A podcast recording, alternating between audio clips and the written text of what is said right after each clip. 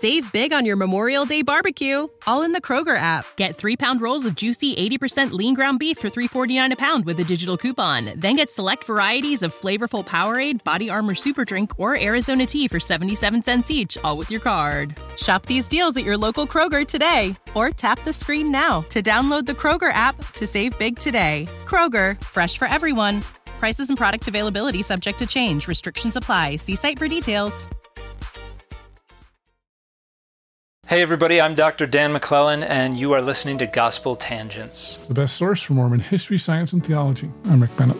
I'm excited to have Dr. Dan McClellan on the show.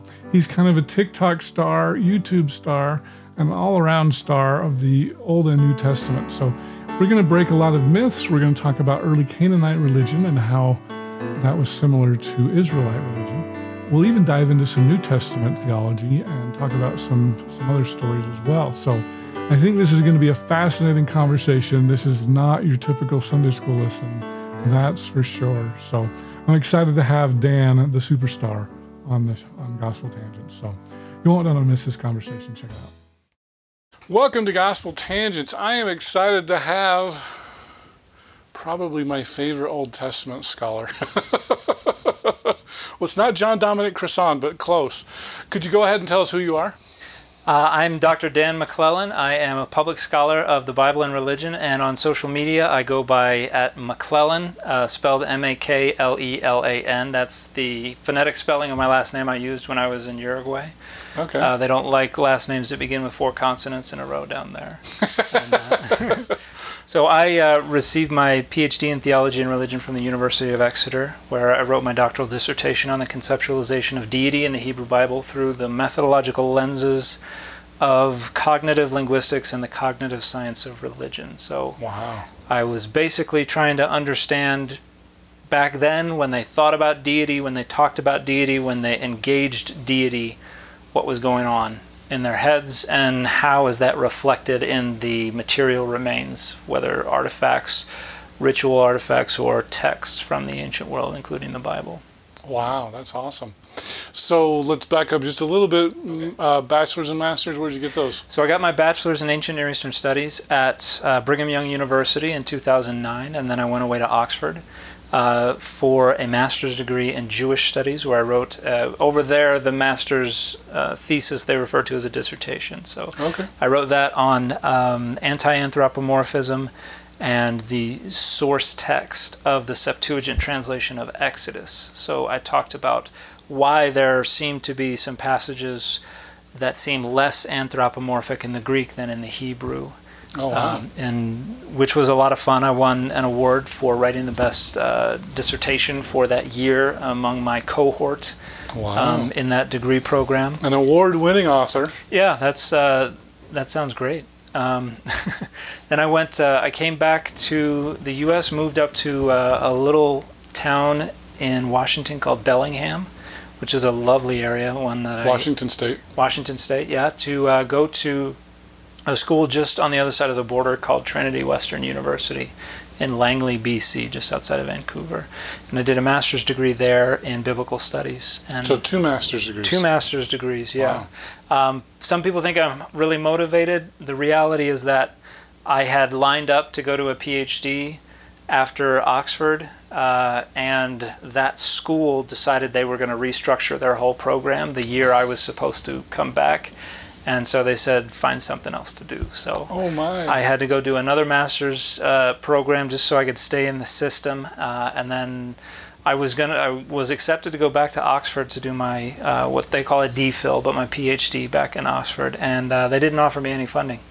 Uh, this was 2012ish so we were kind of in the thick of of the recession. So uh, a lot of programs were reducing the amount of funding they were offering. So uh, I had just gotten a job as a scripture translation supervisor for the church, was able to build this house.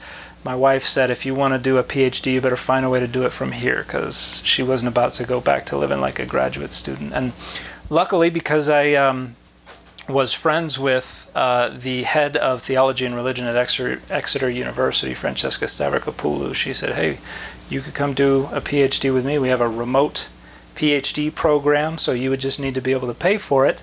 Uh, and then, um, you know, I'm sure you've got a strong application, and uh, I was able to get accepted to the program and was able to secure funding. So, was able to do my PhD from right here, and actually defended my dissertation from right here because uh, the pandemic started, and um, I had to cancel my flight and trip out to Exeter to defend my dissertation three weeks before, and so ended up doing it in um, in slippers, uh, sitting in front of my computer. so when you went to Oxford, you were actually in England, but for the PhD, you it was remote. Did it entirely remotely. Yeah, it was a, it was a wonderful opportunity, and I, I recommend it to folks who are, are trying to find uh, opportunities to do PhDs uh, in this field. There are a lot of programs in the UK that offer a remote option because in the UK there's usually no coursework associated with a PhD program. Your dissertation prospectus is your application, and so if you get accepted, then you just write the dissertation, and you can do that from anywhere. So, oh, that's interesting. I would. Um, at the time, we said Skype uh, with my supervisor every few weeks when I had a chapter or, or um, something like that, or they um, she wanted to talk about stuff. Uh, now we would say Zoom or something like yeah. that. But it's funny how Zoom overtook Skype because it yeah. used to be all the big thing. Big time. I, I imagine whoever's in charge of Skype is kicking themselves. They really dropped the ball. Yeah, that's yeah. funny. Huh. Well, very good. And you also, I think, off camera told me that you went to school with Trevan Hatch, who's one of my other favorite scholars. I did. Uh, we were uh, undergraduates around the same time. I don't know which one. I don't remember which one of us graduated first, but uh, but we were good friends uh, at BYU, and uh, we still talk regularly. And we are going to be uh, conducting tours in Israel at the same time in in June. So, yeah, he's a good friend. I'm trying to go. So, do you want to give us a plug for your uh, Israel trip here? Really oh yeah. Um, so Sacred Space Tours. Uh, that's who Trevan is uh, affiliated with. They're uh, they've got a number of uh, tours uh, scheduled for this coming year, and so from June 10th to 21st, I'll be guiding a tour in Israel with with their tour group, and there are still a, a handful of spots open on the bus, and then Trevan has one scheduled for the same time. So we're probably hoping to um, to be uh, traveling around with each other. And then, are you doing another one in October? Do I remember that right? No, uh, nope, not doing anything, uh, any tour in October. We're going to do this one, and then uh, see how that goes. And uh, I'd love to be able to make this a regular thing. So yeah. Uh, we might do one a year, maybe two or three a year, depending on uh, how much we enjoy it and how successful it is. Okay. And so you did work for the scripture department? So yeah, the department is publishing services department, and I worked for uh, scripture translation. Uh, it's gone by a handful of different names, the section within the department, uh, but I left uh, after ten years and one week. So. Um, I wanted to transition to doing uh, public scholarship and content creation full time, and it just seemed like a wonderful opportunity. Uh, based on some discussions that I was having with folks about uh, about how my uh, public scholarship, my social media activity was doing, I, I figured now was a good time to uh, to take that jump and go to full time uh, beard growing. So. oh, that's funny. Well, so yeah, I I would love to to join you in the full time thing there. So hopefully that'll happen soon here. But uh, yeah, so this is exciting. So. Um, the reason why I wanted to talk to you, uh, you well, I would say you're a really good New Testament scholar as well as Old Testament. Um, and I, uh, can you tell us your, your your calling that you just got released from? Uh, I was the gospel doctrine teacher in my ward uh, up until the first week of January, okay. when I got released, and uh, and now I'm actually uh, going to be the uh, Temple and Family History leader. So oh, that's out I of the frying pan into the fire. we'll compare uh, genealogy notes. So. Yeah. I have a podcast on leading saints about uh, genealogy. So. Oh, very cool! I'll have to check it out. Yeah. I am I am uh, in the wilderness right now. Oh, really? so, yeah. Oh, you'll catch right on, I'm sure. so anyway. Um, Old Testament, I've actually taught uh, uh, gospel doctrine twice, and both times I taught Old Testament too. So that kind of feels like my wheelhouse, but I'm nowhere in any comparison to your scholarship. and so, one of the things that I would like to do uh, to start out here um, is to talk about kind of Canaanite religion. I think you have a book um, about. I think it's is it called Yahweh's Divine Images. Do you want to, do you want to share us a little bit about that as we jump into that? Yeah. So this is a, uh, a revised version of my dissertation. So my dissertation was entitled uh, "Deity and Divine Agency in the Hebrew Bible: Cognitive Perspectives." And as I mentioned earlier, I look at the way deity was conceptualized, the way divine agency and divine images were conceptualized. And the book tries to take that work and, and it's pared down a little bit to try to make it a little more accessible. But basically, I'm trying to understand what they meant by deity and then how they engaged with deity through material media. So, what kinds of things facilitated the divine presence and interacting with, communicating with the divine and I develop a theoretical framework for the logic of divine images. So when people think about divine images, what are they thinking about? And this is a big question in a lot of research uh, into ancient Southwest Asia because we see people talking about the deity and the deity's image as both separate entities but also the same entity. You could refer to the statue as if it were the deity or as if it were the statue. And so I use the cognitive science of religion to come up with a way to explain what's going on with that. And it's actually pretty basic and has a lot to do with how we think about personhood and agency just naturally, how people t- even today uh, think about uh, agency and and what it means to be a person. And one parallel that I use to show, to help people try to understand what people were going through when they interacted with divine images, is uh, I talk about headstones in a cemetery. If you've ever seen on TV or on uh, in a movie or even yourself maybe ever uh, spoken with a headstone as if you're speaking to the person who is indexed or who is represented by the headstone that's kind of the same intuitive logic that governs how people engaged with divine images.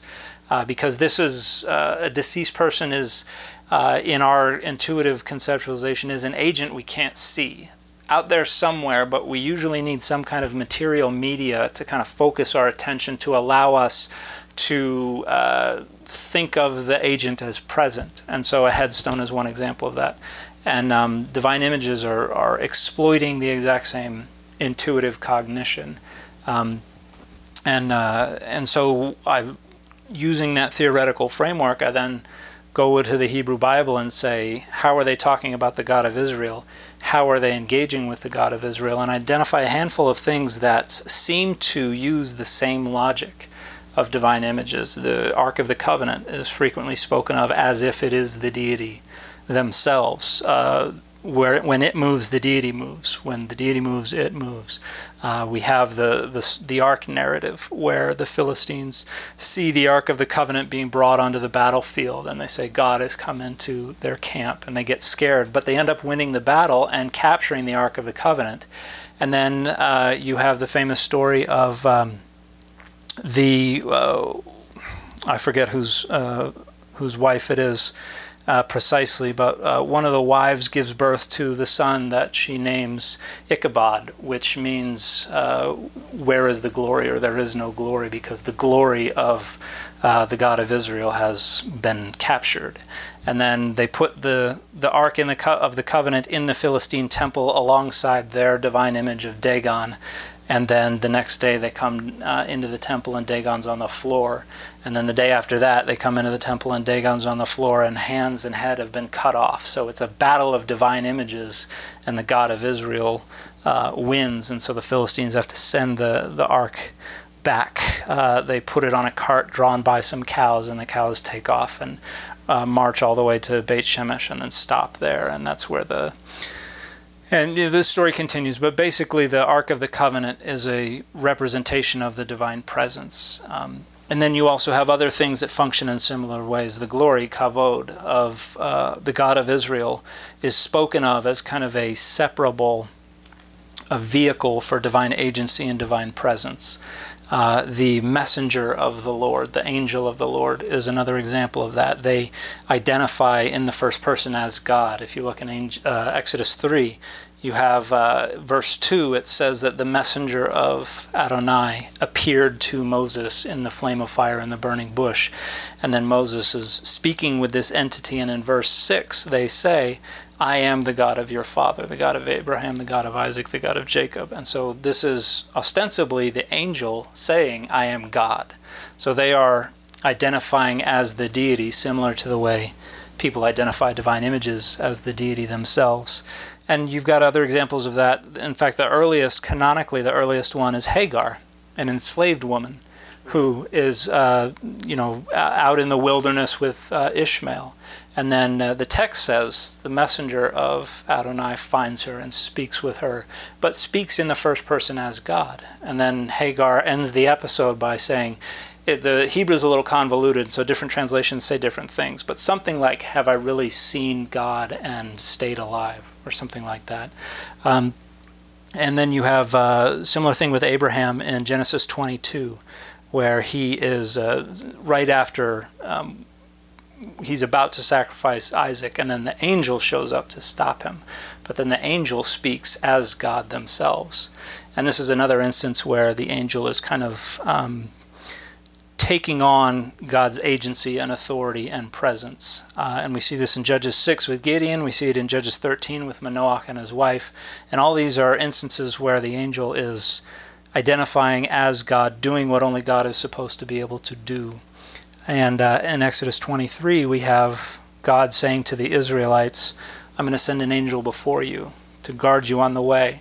Pay attention to him. Don't uh, talk back to him because he does not have to forgive your sins because my name is in him. And this, I argue in the book, is an example of later authors trying to accommodate this peculiar conflation of identities and explaining how it is that the angel of the Lord can identify as God and do what only God is supposed to do. And uh, this statement that he does not have to forgive your sins or he will not forgive your sins is exactly what is stated about God themselves in Joshua 24:19. He is a jealous God, he will not forgive your sins. And then the explanation is my name is in him. And so the idea seems to be possession of the divine name, authorized possession of the divine name, um, endows the possessor with divine power, divine authority, divine presence, where they can identify as God. And I argue that this is this is a an elaboration and innovation on the logic of divine images, only instead of a divine image that can be identified as the deity itself, this is a sentient, talking, breathing, moving uh, being who's doing the exact same thing.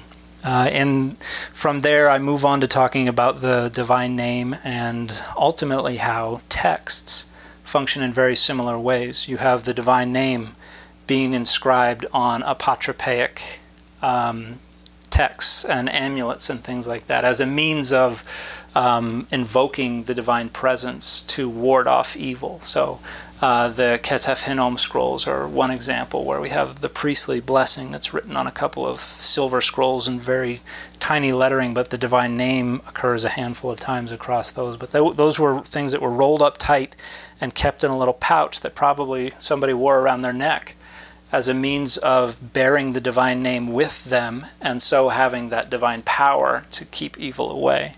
And then they were buried with them, probably. Now, you said silver scrolls, like they were made out of silver, like gold, like silver? Yep. So, really, they were about uh, not even an inch wide. One of them's a little bigger than the other, uh, but they're only about a centimeter to two centimeters wide and just a few centimeters long, and they would have been rolled up. Uh, but yeah, someone etched um, Old Hebrew letters into them, and it matches uh, very closely the priestly blessing that is in um, the book of Numbers.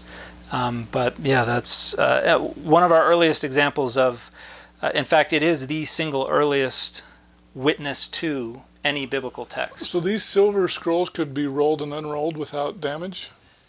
Um, they were probably uh, not something that was intended to be unrolled repeatedly and rolled back up, but they were they were written out and they were probably rolled up and then stored. Um, now archaeologists have unrolled them to be able to read them, and so they're kind of cracked in places. Uh, but yeah, that's uh, and that's they, what happens when they're two thousand years old. They crack.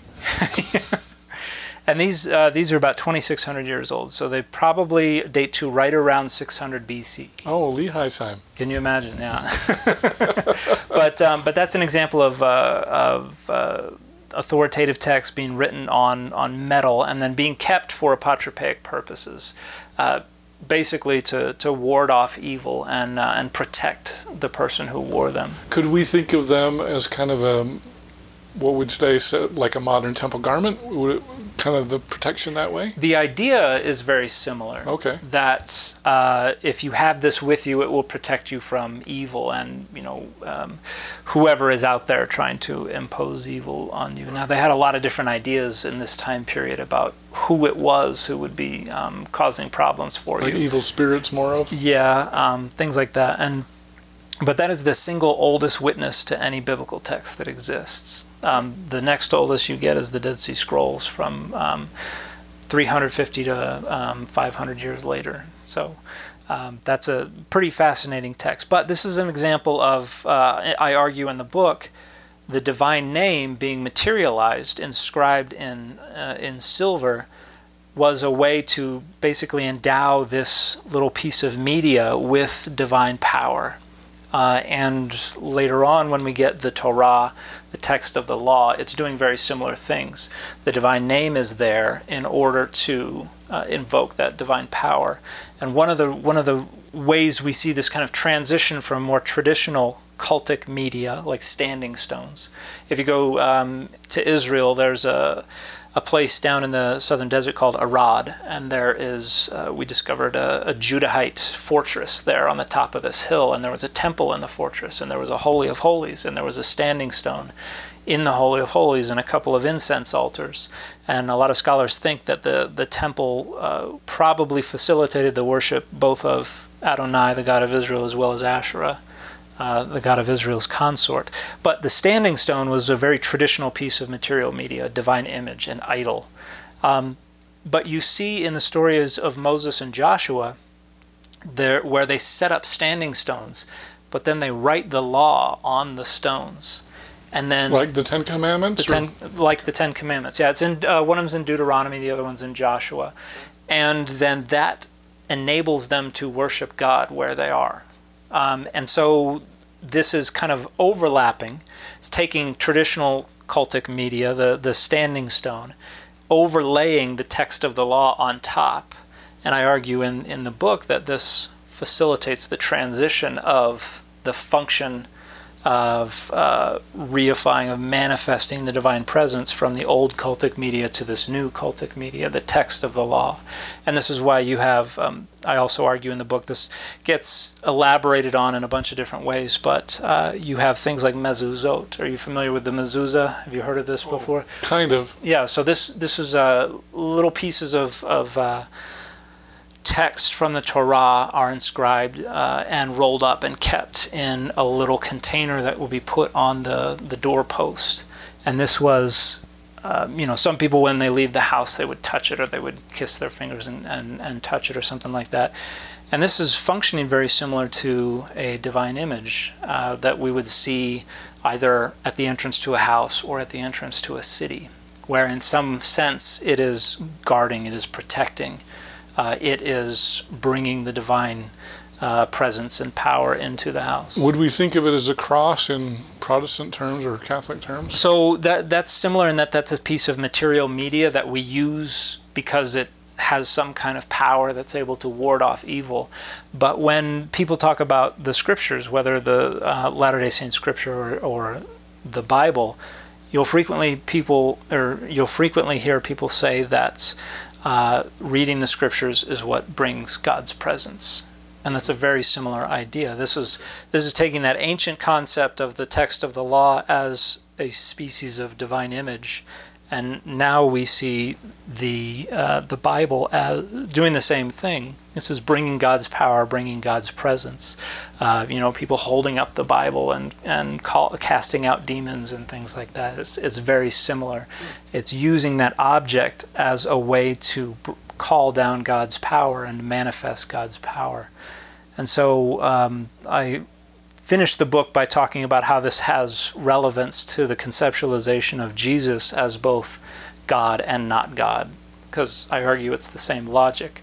But the main point I try to make there is that they didn't get rid of divine images, they just renegotiated what divine images were, whether um, what kinds are appropriate, what kinds are inappropriate. And so it became, instead of a statue made of gold, it became the text of the law written on tablets or on scrolls or on little silver scrolls or uh, put in a little uh, mezuzah on the door or maybe put into uh, the phylactery to wear on your head uh, or uh, today we would say in the Bible. So it's basically accounting for how divine images have evolved to become what uh, what they are today, and that's yeah. I I gotta I need to do a better elevator pitch because that's a long elevator ride to, get through, to get through my whole book. well, since you mentioned Abraham, I want to start there. Yeah.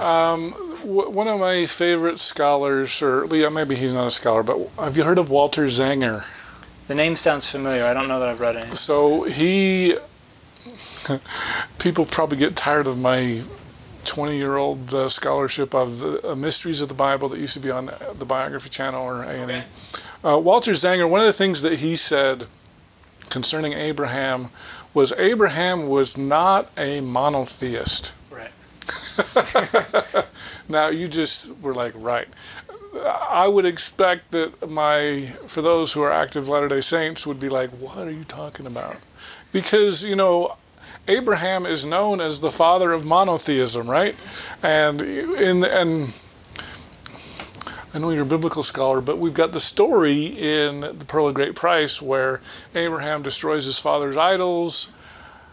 It seems to me that's really similar with a Muslim story. Would you agree with that? Well, there there are there is a pseudepigraphical text where Abraham does the same, uh, destroys. Actually, if I recall correctly, it's been a while since I've read it, and uh, burns down the the place where all of his father's idols were being stored, and is kind of laughing along the way. I've kind of wondered if if the I mean, and I know there's the whole book of Abraham authenticity problems, but my my you know, I've always wondered if this might be related to a Muslim text somehow. I don't know. It's just kind of a brainstorming idea I have. Um, I don't know of any off the top of my head that would align with that, but it it's certainly a story that's been repeated enough in the history of uh, of ancient Southwest Asia that it wouldn't surprise me in the least. I mean, because the story in the Pearl of Great Price makes this sound like Abraham's father was a idol worshiper, and Abraham was a monotheist, and he broke his father's idols, and like the God of Israel is all we need. But at the beginning of this, when we started talking, you said Abraham was not a monotheist.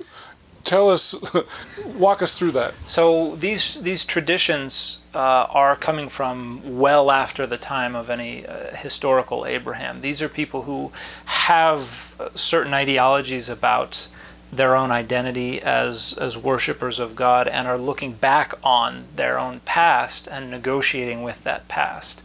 Uh, in a lot of scholarship, uh, and particularly scholarship focused on what they call social memory, we talk about how we are engaging with our past to help understand our identity today, help make sense of the experiences that we're having, help make that identification useful and meaningful to us. And so when we look back on things that have happened in the past, they are more useful and more meaningful if they kind of resonate with us, if they make sense to us. George Washington chopping down the cherry tree. Yeah, well, th- and there are a lot of ways that people will look at, uh, you know, the American Revolution and will filter it through either right wing or maybe left wing lenses and say, oh, George Washington was a libertarian. Oh, George Washington would have been a Democrat. Oh, George Washington would have been a Republican. He would have voted for Trump.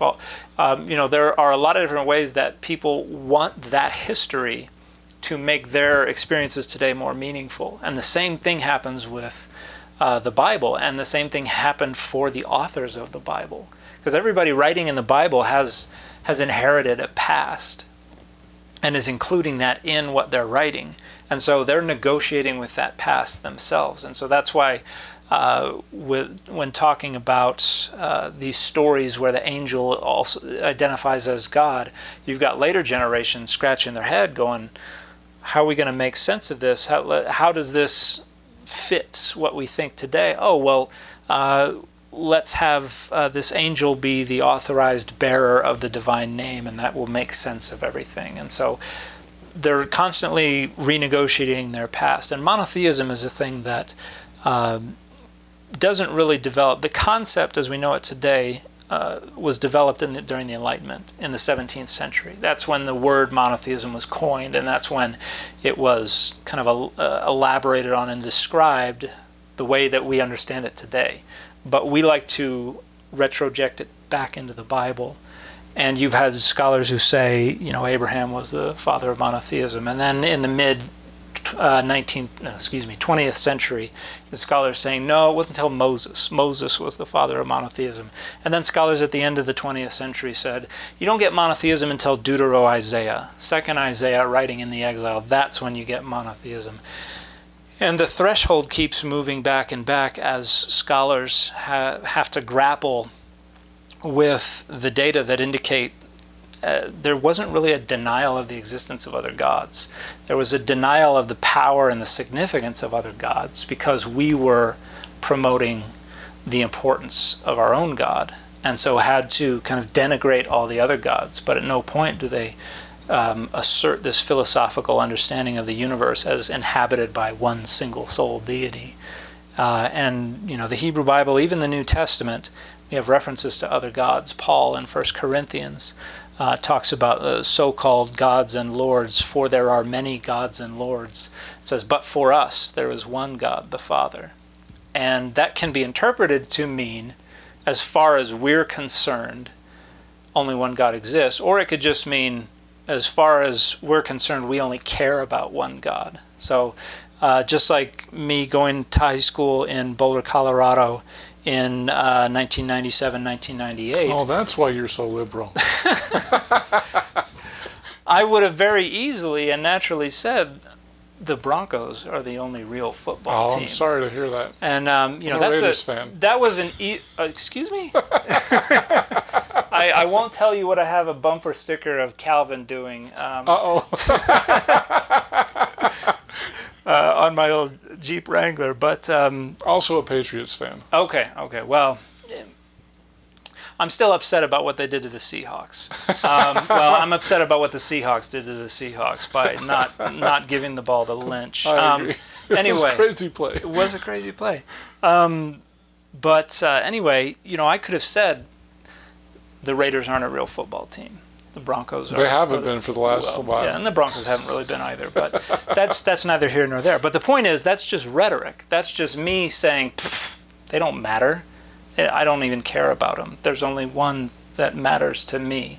And this is what we find in the Bible. They're not saying, you know, we have this developed philosophical framework where we understand only one divine being to exist. They're saying, oh, the gods of the nations, man, they're they're nothing. They don't matter.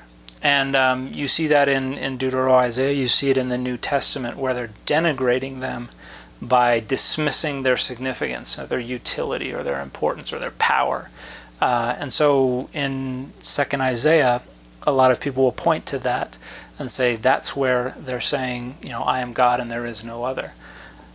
But the same author also uh, represents Babylon um, and Moab and other cities, personifies them, and has them saying, I am and there is no other.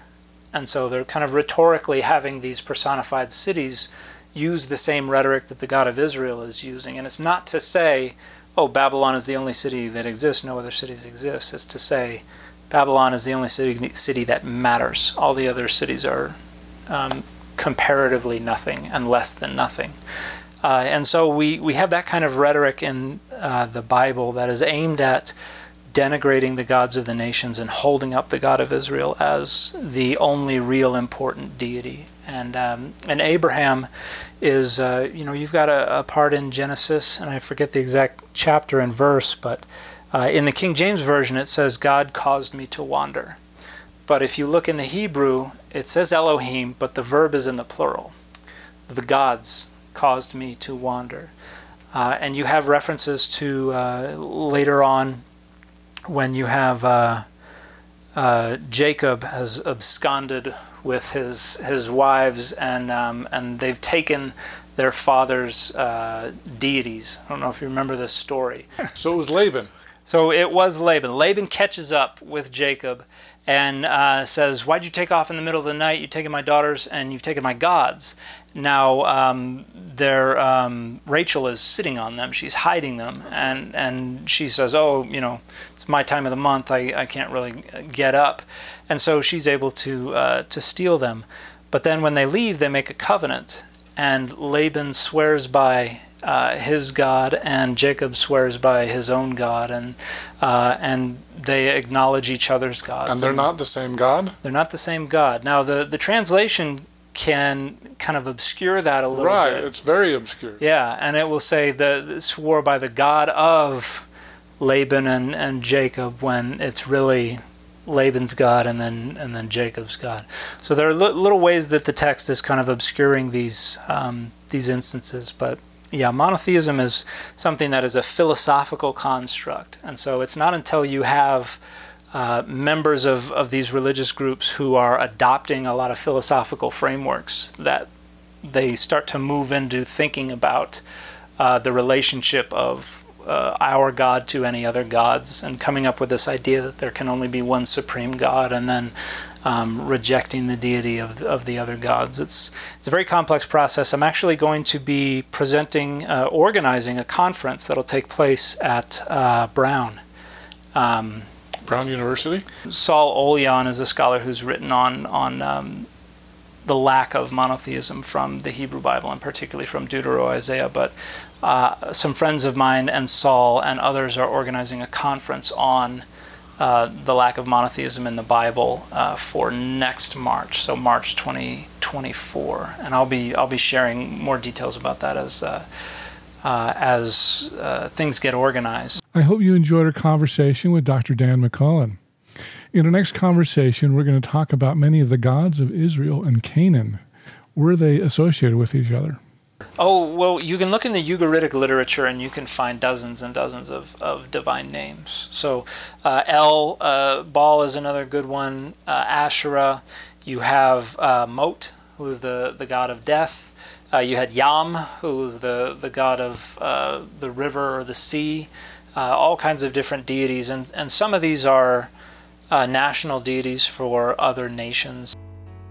Thanks for listening to Gospel Tangents. If you'd like to support me, please subscribe at gospeltangents.com or on patreon.com slash gospeltangents, or you can watch entire videos at youtube.com slash gospeltangents.